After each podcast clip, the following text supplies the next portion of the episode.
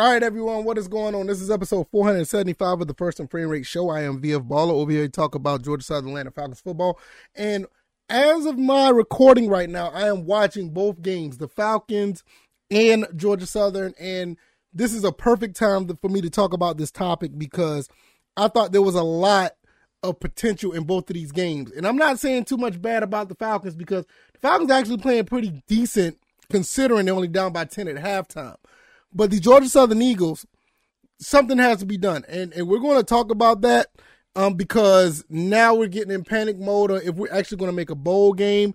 And uh, we really need to have that discussion right now before it gets worse. The Falcons, it's not that bad right now. I mean, the Falcons are actually in pretty decent shape, all things considering, but we know the issue there. If this is your first time here, welcome. I can be found on um, YouTube and Rumble. I'm also on Anchor, Stitcher, Spotify, Apple, and Google Podcasts. And uh, we're going to talk about these uh, Falcons in, Georgia Southern. We're going to talk about this, preferably Georgia Southern, because the way this team started out in the beginning of the season was phenomenal. They played pretty well. They beat up on Nebraska. We had a loss against U, uh, UAB, which kind of was expected. And everything else was like hit or miss. Don't know what was going on with either team. And nobody knows what's going on with this team it seemed like they almost fell off a cliff after beating um James Madison.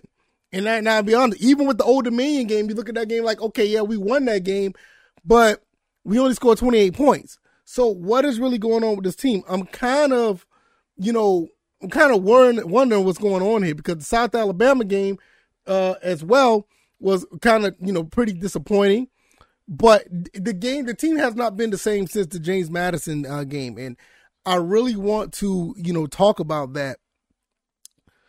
Georgia Southern is on the verge of not making a bowl game if they keep this up. Like right now, I'm looking at the game. It's in the third quarter. They're down 27 to seven, and uh, they're they're really in a situation where they may not make a bowl. They really need to step this up because the offense is capable, but at the same time, when you're not, when your defense is not giving you any assistance, and they put you in a hole like this, we're looking at this seem like okay, they're pan- they're playing more of a panic mode. They can't play their game plan, and this is where the problems lie. You know, you're not able to run the offense like you want to because when this offense is run like it's supposed to or like it wants to, nobody can keep up with this team. But nevertheless, this is what happens when you you're just not able to play, you know, to up to your potential, or you're just playing to the weakness that you are. And I hate to say that because Georgia Southern defense, they have the players. I just think the play, no, they have good players, but I think the scheme that they're running is something they're not used to. And I get it. I mean, we talked about this in my Discord where you had uh, somebody defensive lineman in coverage because that's the way the defense is ran with this, you know, with this scheme. And I get it. We just got to get the players that fit this scheme. And I know, like, we're also talking about the Coach Harris situation and Coach Harris, it's not his fault. It's really not because this is his first year. He's playing with the players that he has, and he don't have his players. Almost similar to uh, what uh, Coach Clay Helton has on offense, him and Bryan Ellis. They don't have the players that they want, but they they've done a pretty good job because a lot of the players that Georgia Southern has are just bona fide athletes. You look at, I mean, outside of really like if you look at outside of Derwin Burgess – the the the returning players, I put it like this. Outside of Derwin Burgess, everyone else was either like a multifaceted type of player. Even Khaleb Hood. Khaleb Hood was a special team type of guy that does does very well on special teams, but he played wide receiver. You also had other players that, you know, JJ McCaffrey is a tight end, but he was a wide receiver at one point. It's just so much that was, you know, moved around. And it helped the team. But in that same instance, when you're flipping everything around from a team that was doing spread option to a pro pass or air raid, it's going to cause a little bit of problems. Now, my last episode, I talked about uh, Jalen White being the X factor. I wanted him to be the X factor.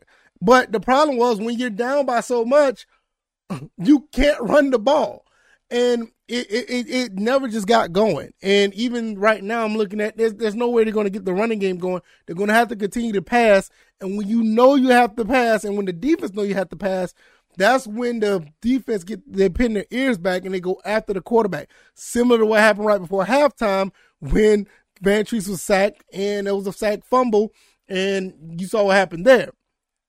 It, it, it's, it's really disheartening when you see that because we know what this team is capable of, you know, and, and, and I wish that there's somewhere, you know, down the line in these next two games, we could clean that up. I put it like this. I need this team to win one game. I would like to see this game, this team at least go to a bowl. That would be a big improvement from last year when we went three and nine. I don't think there's no type of improvement if we end up going five and seven and don't get a bowl. I had this team possibly going eight and four, and you've seen the reasons why when you look at this team. But as of late, this team just been looking completely flat. And it's really, really disheartening at the end of the day. Very disheartening at the end of the day. With that being said, we're going to jump over to the Falcons. We're going to get out of here. But first, before I go to the Falcons, I want to talk about Bet US. Bet US is a, a betting, a sports betting site where you can bet on teams, you could bet on players, you can bet on halves, you can bet on scenarios. You could do a lot of things with Bet USA, not only with the, with the NFL, you could do it with the NCAA football, you could do it with MMA, baseball, basketball. They even got boxing and esports. You could do all of those things. Click the link down in the description below and you put in a $100, you get a 125 bonus on your sports bet on uh, sports book right away. So it's like you're already winning just by putting in $100. You double, more than double your money off the rip. And you can go and look at some other games, which we will talk about later on down the, um, no, not, not, not just later on, but next episode, we'll talk next episode about some games that I feel that's going to be pretty decent for you can go ahead and, uh, bet. I'm going to let you know who I'm betting on, but it looks like tonight, as far as these two games, I probably lost some money on both of these teams. You don't have to be me. You can go ahead and put money in and look at some of the teams. I'll give you some insight down the road, and you could bet as well. Once again, all you have to do is put in $100. You already double your money, more than double your money off the rip. If you click that link down in the description, that is BetUS. Once again, BetUS. Click the link down in the description for more information. And like I said, and see what you can do with betting on these teams. I think it'll be pretty cool. All right, now let's talk about these Falcons. Right now, the Falcons are down 13 to 3. It's in the third quarter. This game is still winnable. We know what the problem is with the Falcons. We already know. Marcus Mariota has not been looking good this game. He's thrown some pretty decent passes, but overall, Marcus Mariota is the issue. I would like to see Desmond Ridder a little bit sooner rather than later, but the reason why you won't see Desmond Ridder is for two reasons. One, they're going to feel like he's not ready. And two, we're still in the mix of the division, believe it or not. I think those are the two reasons why we're not seeing Desmond Ridder because they feel like Marcus Mariota is doing just enough to keep this team afloat. Now, do I believe in that? Do I think it's good enough? Nah, I don't think it's good enough at all. It's actually abysmal because I feel with this talent on this team, I'm not saying that Desmond Ridder is going to be the end all be all and make things happen, but with Desmond Ridder, you will see what you have and make things things may work a little bit better. And with the talent on this team, we should be putting up more than three points in a half. You know, so hopefully I'll eat my words before, you know, once this uh, podcast is over, they may turn around and win this game. We saw how these games go, but still, the fact remains you look at the title of this uh, podcast, flat performances are frustrating. If they come back to win this game, we'll talk about that at a later time and I will keep my, you know, I'll eat my crow. But the Atlanta Falcons are right there. They're so close of actually winning the, well, being ahead of the division and possibly taking over this division because the rest of the teams aren't that good. They're just not. The rest of the teams aren't that good. You know, uh, and you even look at Carolina. Carolina is not looking that good tonight either.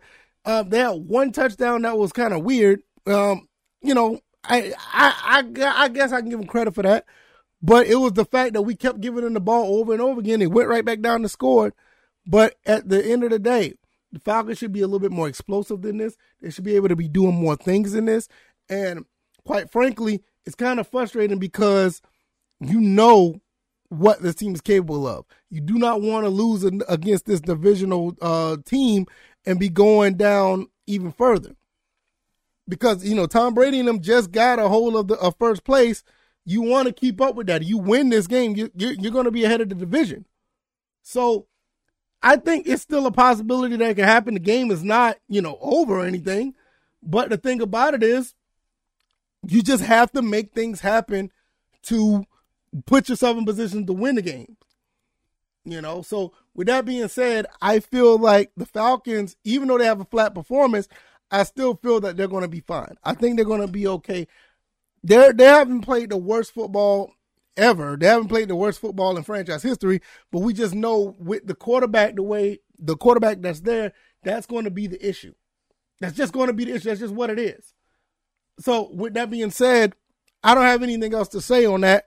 And uh I, I think I'm just going to keep it keep it right there. I mean, I don't know.